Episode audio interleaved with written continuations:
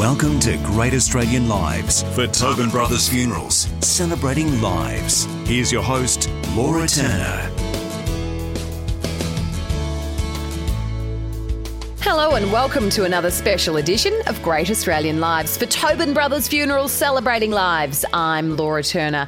Our guest tonight might just take us into some uncomfortable territory. His writing has been described as raw and filled with a rare honesty that confronts the reader with the question, can we escape who we are? Can we escape our past? In exploring issues of intergenerational trauma, poverty, addiction and mental health in both his books and his newspaper articles, he has established himself as one of the most important literary voices of his generation. It is my pleasure to welcome journalist and author Rick Morton to Great Australian Lives. Rick, thank you for being with us tonight. Thanks for having me, Laura. That's a very generous assessment of my career so far. Thank you. No, it's 100% true. I mean, voices like yours who really confront who we are and what we're doing and why we're here, I personally think is so important, you know, to be honest about where we've come from and who we are. And in saying that, you've just released your third book, My Year of Living Vulnerably, and that after the confines of restrictions of COVID last year when most authors had to publish their books via Zoom, you must feel it to be a bit of a novelty to be able to do this in person, to go to book releases in actual bookstores. Well, I got to go to my first festival in a year in Adelaide just a couple of weeks ago, and it felt the vibe in the air was astonishingly good because everyone was just wanting to have a good time. It was, I feel very lucky. Yeah. I skated in by the skin of my teeth, I think. Yeah, right. I can only imagine. Now, our listeners may have heard or read your critically acclaimed debut memoir, 100 Years of Dirt, and so much of what you wrote about in that book informs your work now. So I actually want to start talking to you about that book rather than the new one, if that's okay. You were working at The Australian as their social affairs writer, covering a lot of issues you actually had experienced yourself. Was it hard for you to decide to make a memoir? No, I mean, it was the one thing I always wanted to do, and not for any kind of starry-eyed literary reasons, but it was just such a story that was ingrained in my life, and it was something that my mother and I, you know, always talked about because my beginning certainly in outback Australia on this vast cattle station and the events that followed informed almost everything that happened since. And I kind of measure my life in two parts and there was before this horrible calamity on the station and then everything that came after. So it was a story that I had to get out in some form. You know, people say, you know, maybe it was cathartic or whatever, but I just needed to write that first so I could do other things. Yeah, fair enough. And it's been so very, very well received. That calamity on the station you're talking about involved your brother, didn't it? It did. I was 7 when this all kind of kicked off, and we were living about 15 hours west of Brisbane on Mount Howard Station. If you keep going west, you'll hit Eromanga, which is the furthest town from the sea in Australia, and then there's nothing else until you get into South Australia, and even then there's not much to look at. So we had this kind of idyllic existence. It was tough, it was brutal, but, you know, I had a good childhood. And then, you know, on Father's Day in 1994, my brother and I were in the Jackaroo shed helping a Jackaroo fix a motorbike when he lost a bolt into the car servicing pit, which is, you know, you drive the car over the top, but a full-grown adult can stand up underneath and let out all the oil and petrol and whatnot. And my brother went down there to get it and couldn't see in the dark, so he asked for a torch. And the Jackaroo gave him a lighter. And the whole thing just went up in a fireball. Oh. So that was the beginning. That was the beginning of the end, I think. Mm. And I know that your brother went on to live have some pretty painful chapters in his life. Yeah, he, that for him, for both of us really in different ways. I mean, I was, you know, he was burned to 45% of his body, third-degree burns, and we didn't know if he was going to live. And, you know, the mission to get him just off the station was hours long because we had to wait for the Royal Flying Doctor Service to get back from the Birdsville races. And we didn't know if he was going to live. And, you know, by the time my sister had just been born, she was 3 weeks old. So by the time they go to hospital in the plane, my mother, my brother and my sister, I'm left at home on the cattle station with my dad. who then starts an affair, which I witness with our 19-year-old governess. And for different reasons, my brother and I were both incredibly traumatised by what that led to. You know, he had the physical trauma, but also he was very close to his dad. And so, you know, losing him from our life, which is what happened, was a massive deal for him. And similarly, losing him from my life for me was traumatic for different reasons, because I never really had him in my life in the first place. I wasn't that close to him. I was a bit of a weird kid. But still, it doesn't stop you craving that affection from this parental figure. And, absolutely, you know, my brother turned to drug addiction and ice and methamphetamine. And I could have easily gone down that road. And it's not for making better choices, but I just, you know, fate had something else in store for me, I guess.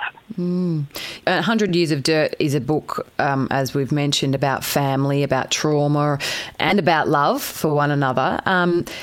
Can you describe for those who haven't read it about that situation and the family you were born into? And you've mentioned it was, you know, a remote living conditions that you were in.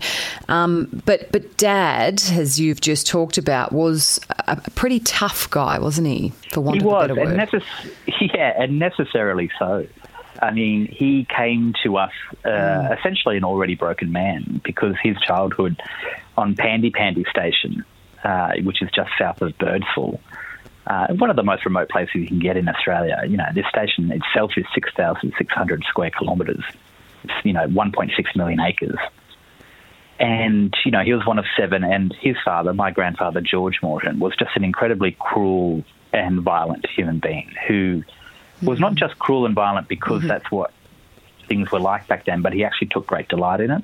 And when I was researching the book, I wanted to flesh out that story, because I didn't want my father to be a villain. You know, he did a lot of things that harmed us as a family, but I don't think he was a bad person.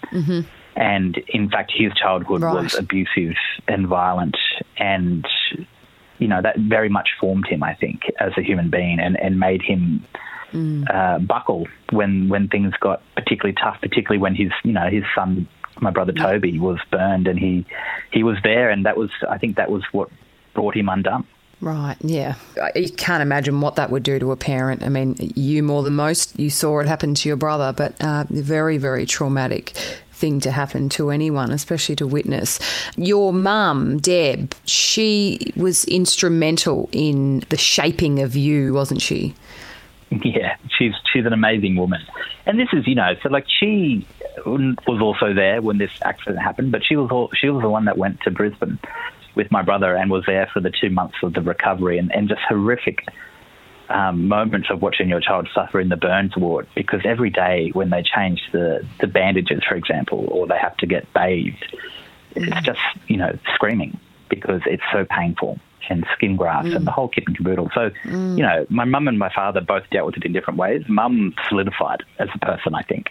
She became this tough maternal figure where she took on all of the stress and the pain.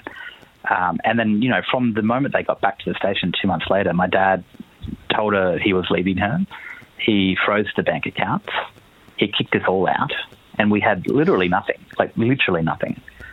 To the point where, you know, we had to go straight into emergency public housing in Charleville, which is 5 hours away, while Mum attempted to get, you know, a semblance of a life together where we planned what we would do, because she suddenly had three kids to support and no work history apart from a brief stint at David Jones when she was a 19-year-old.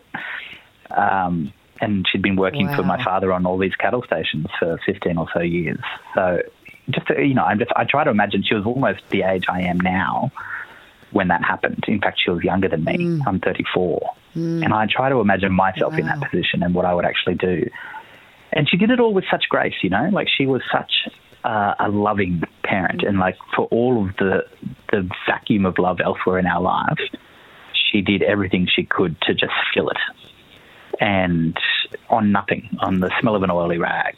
Yeah, she's a beautiful woman, and she's also, you know, she always used to not complain, but she used to say, oh, I'm so dumb, or I don't know what I'm doing, I should have been able to go to university or get some skills.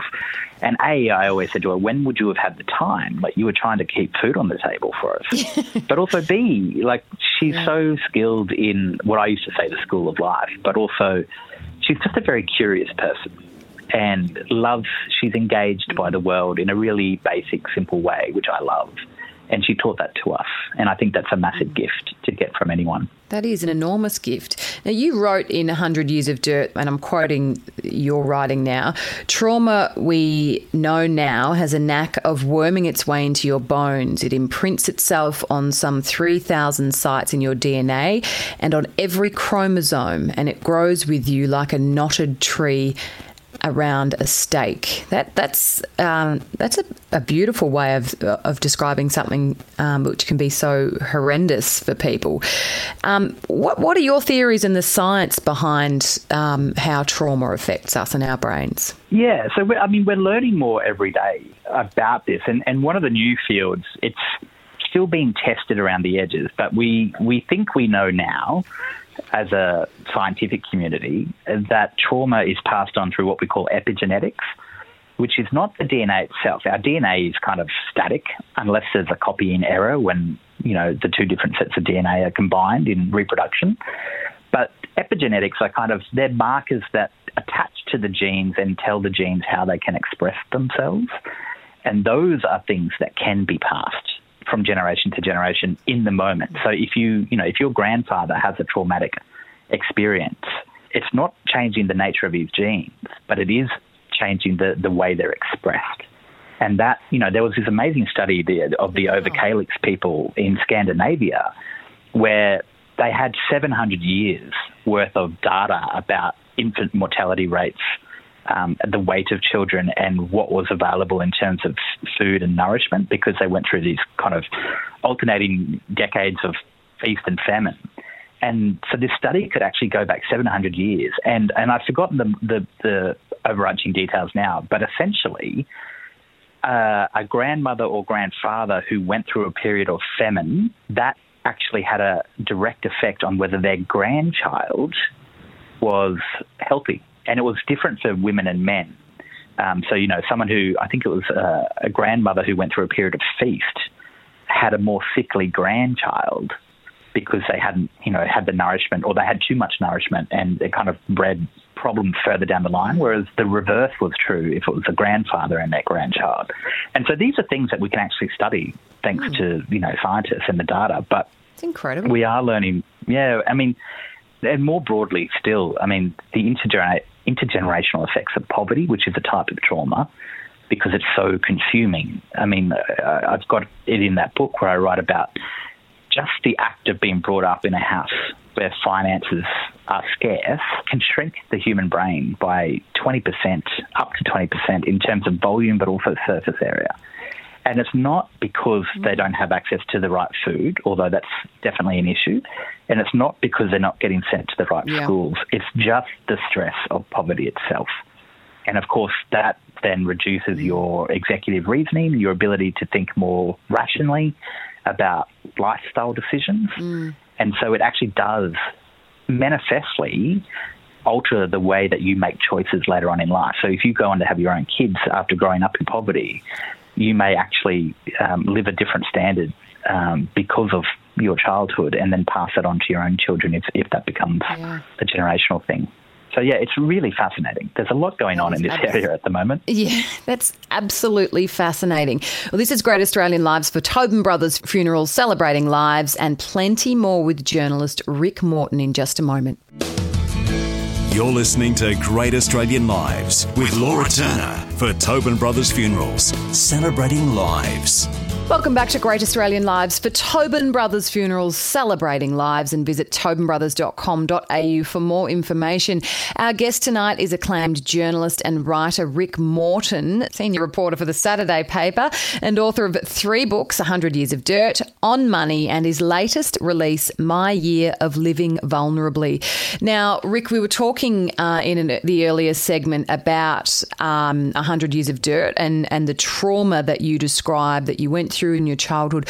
One question I want to know first, before we sort of go back to those, I guess, milestone events and pivotal people in your life, how difficult was it for you to go back? I mean, sure, you're used to researching other people's lives, but researching your own life and your own family, did that bring back some ghosts that weren't necessarily welcome?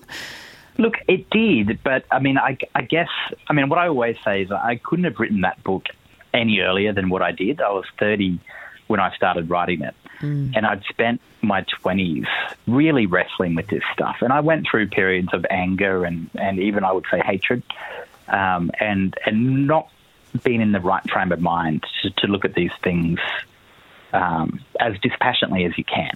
Because, you know, the first thing as a reader that you notice if you're reading a writer who is angry is that you don't trust their emotional state. Because you're like, well, what are you hiding? What's the overarching emphasis here?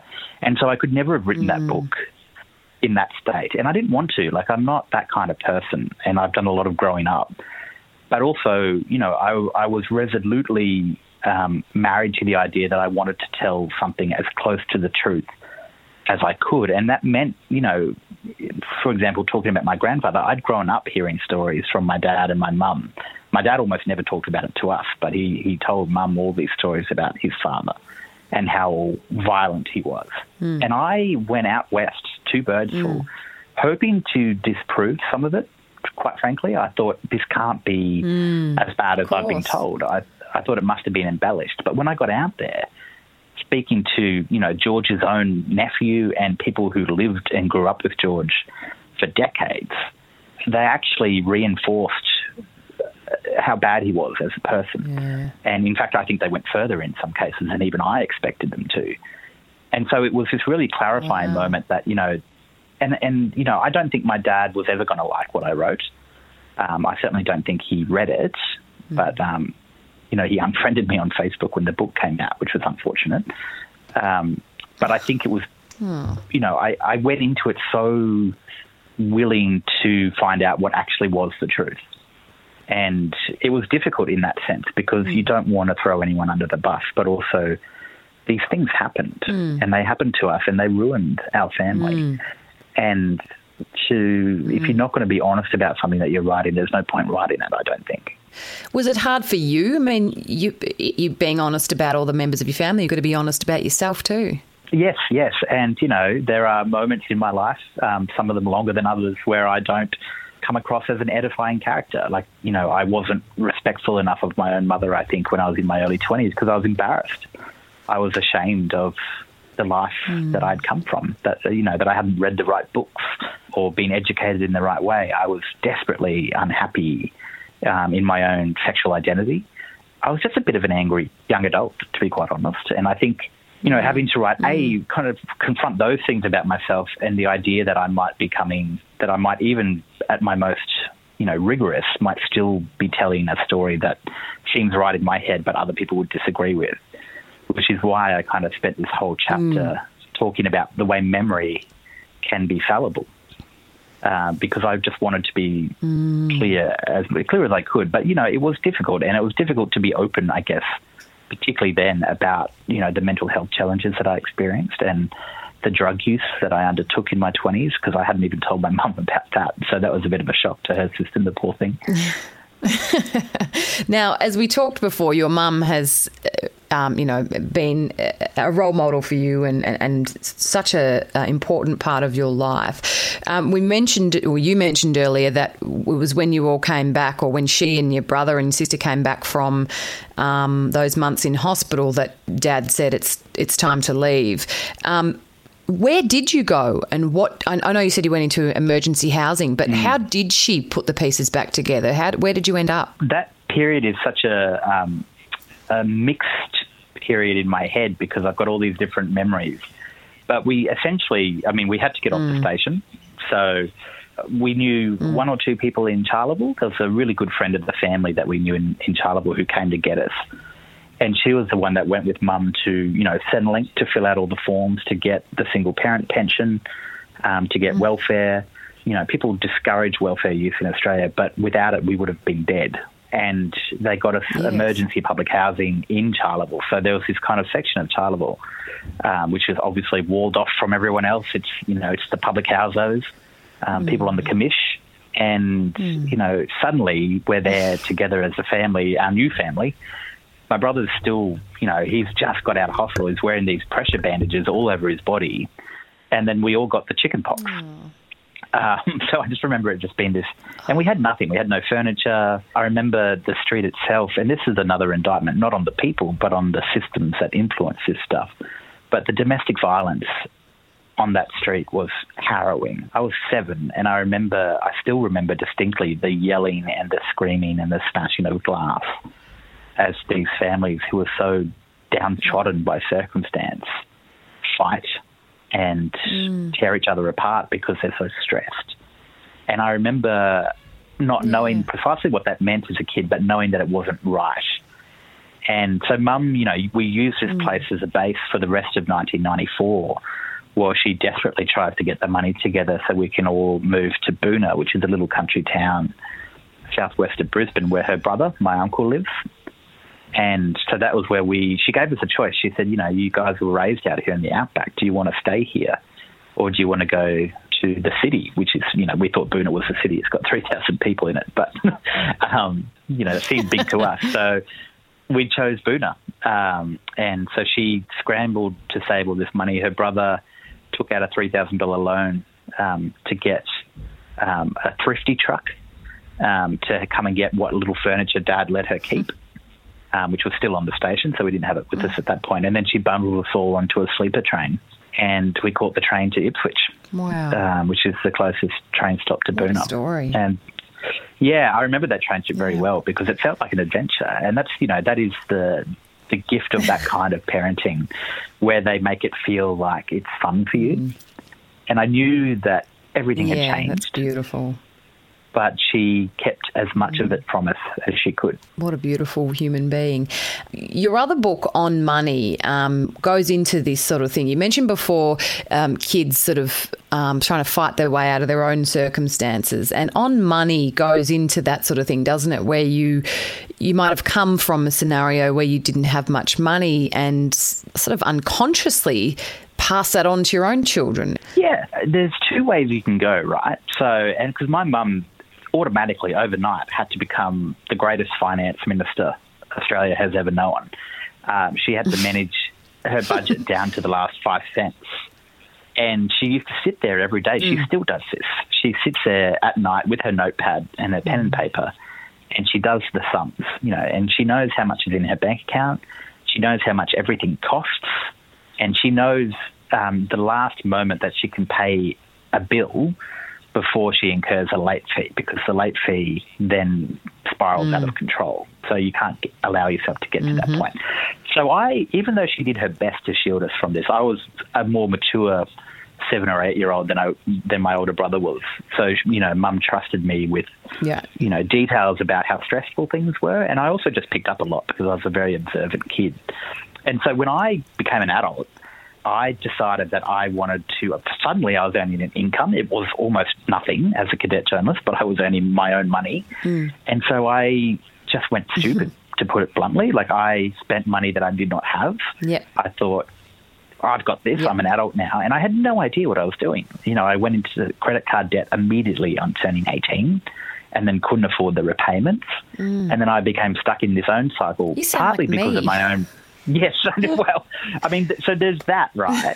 But then there's, I know other kids who grew up with parents, single parents, who were not good with money. And I've got a friend like that, Kylie, and she watched, you know, this kind of dysfunction in her own house. And she grew up becoming what my mother was, which is the best planner. Like, she's got an Excel spreadsheet.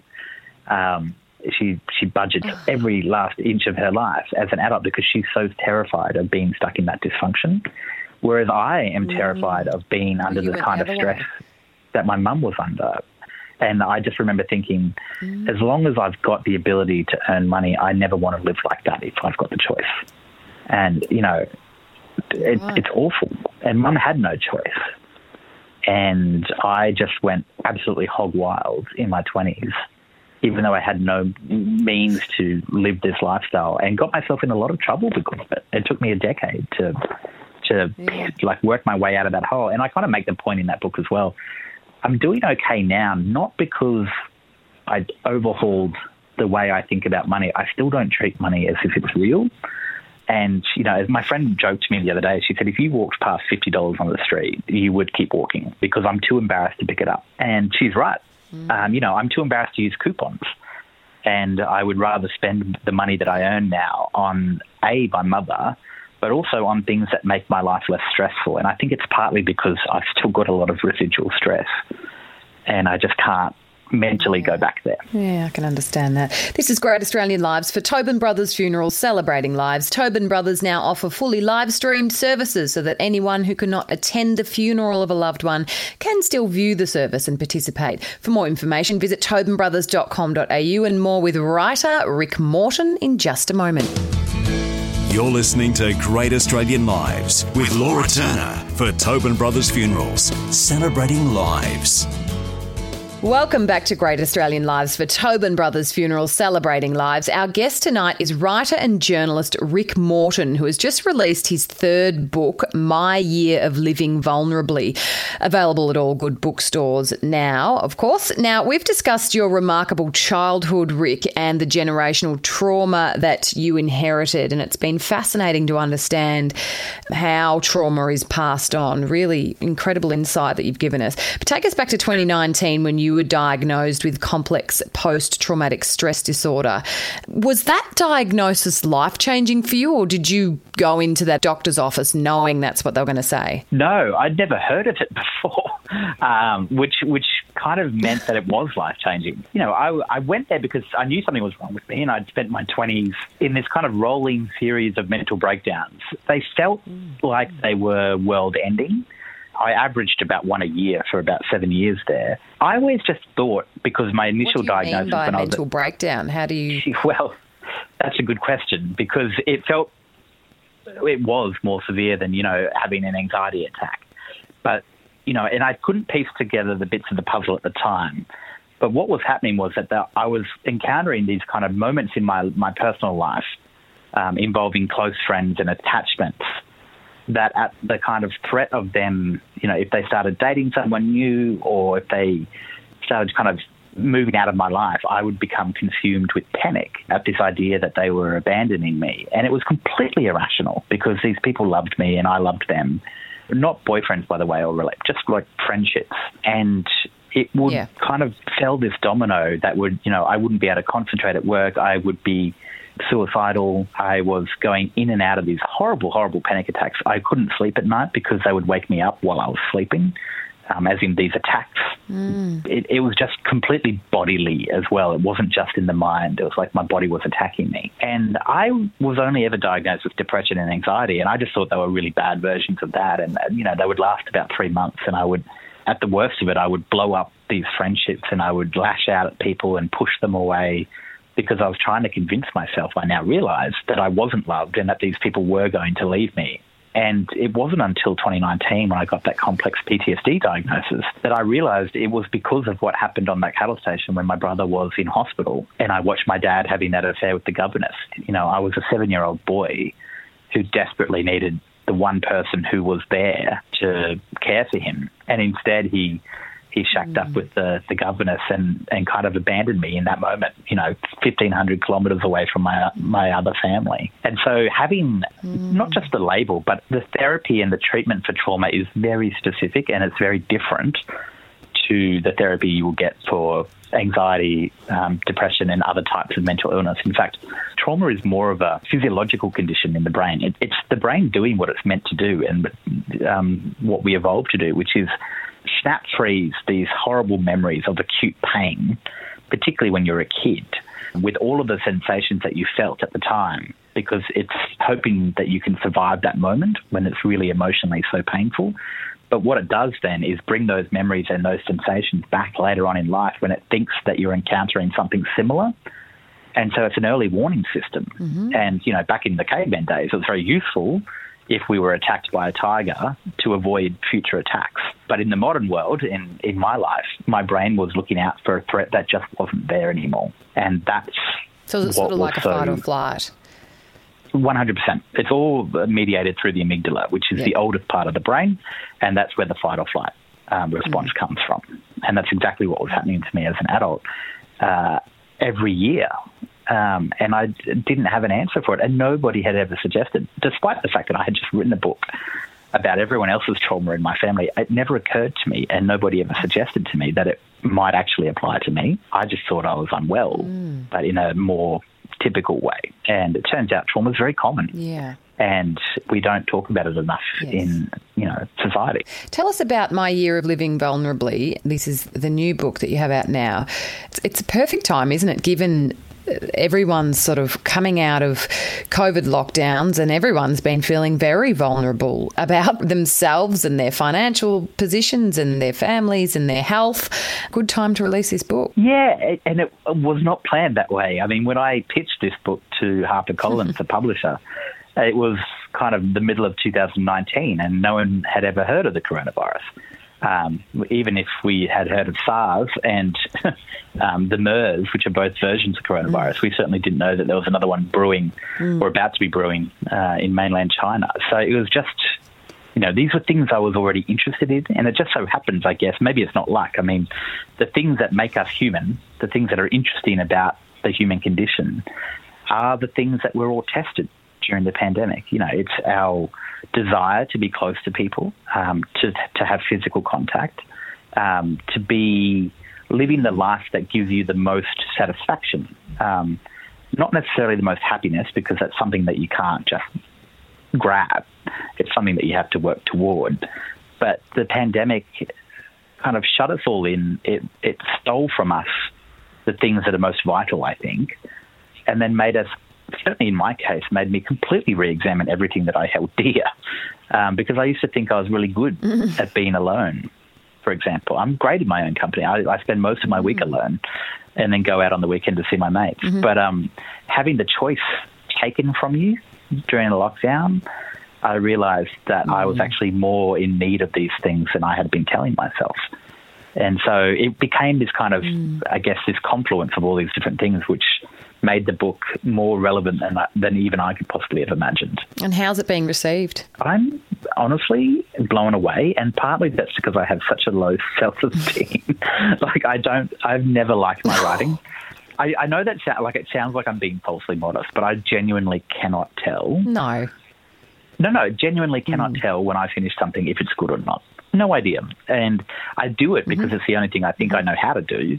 Even when I give it to my publisher and they say nice things about it, I'm like, yeah, but you kind of have to because you paid money for it. So maybe you're just telling me it's good so that I go out there and say it's also good. But people have been saying such nice things about it. And the thing that is the most joyous for me is to get messages from people who've just started reading it and going, oh, my God, you could have written this about me. Because as a reader, that's what you want. You're reading to discover yourself. And honestly, it's the best praise I could ever get. And I'm so I'm just really stoked, to be quite honest. Well, I think you need to start listening to it and believing it. Your books are very highly acclaimed. As I tell people, there's a statute of limitations on praise for me. It's about 10 minutes. And then I forget it. And then I need to hear it again. So, which makes me sound very needy, which I guess I am. You're like a goldfish. And I discuss that. I am like a goldfish when it comes to praise. But if you say something mean about me, I will remember it for the rest of my life. You'll never forget it. You're basically describing me here. I'm like, this guy is writing about me. We've talked so much about trauma, and there'll be people listening who will identify with lots of what we've talked about. What would your advice be to people who are reading your books because they've been through trauma in terms of getting through it? What therapy have you been through, and what would you suggest? Everyone's got to try what works for them. And I'm not a health professional, so I wouldn't dare say. But in my case, I use a whole bunch of different things that I've kind of collected like a bowerbird over the last 10 years.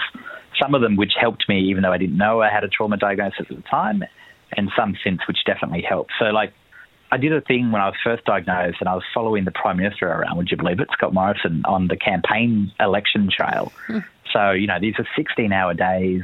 We never knew where we were going when we got on that plane, and they didn't tell us until just before we landed.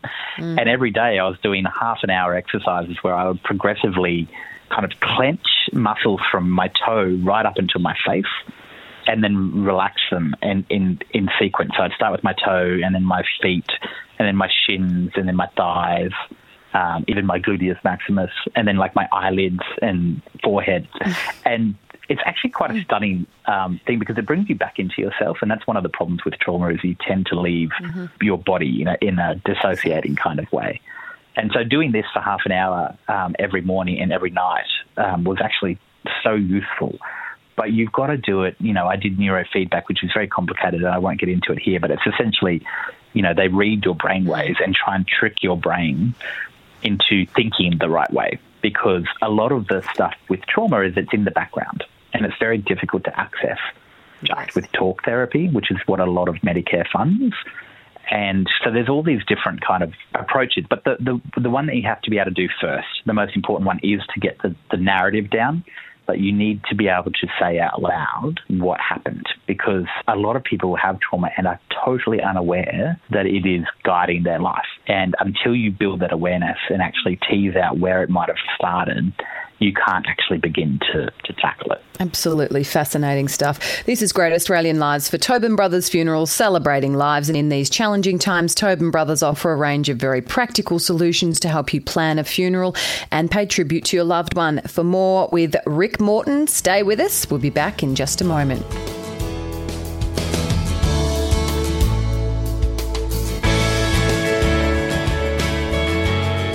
Welcome back to Great Australian Lives for Tobin Brothers Funerals, celebrating lives. Our guest tonight is acclaimed journalist and writer Rick Morton, senior reporter for The Saturday Paper and author of 3 books, 100 Years of Dirt, On Money, and his latest release, My Year of Living Vulnerably. Incredible advice and insights that you've given us, Rick. You've got a new book out. What does 2021 hold for you? Are you lots of sort of bookstore releases and that sort of thing? Yeah, it's already started. It's a good problem to have, but I'm also already very tired. I love my nap time. So I've already got a list of festivals that I'll be going to right up until October at this point. So there's almost, one or two things every month now. And the next couple of weeks are going to be very busy. Wow. With online events and book launches as we kind of do the publicity side of things. And this is like, it's always, people always tell me, they're like, oh, this is the fun part of writing the book. To me, the fun part is coming up with what I'm going to write next. And I'm not going to have the time to really think about it until... Part. Well, I love coming up with the idea and I love pitching it to the publisher. I then hate writing it.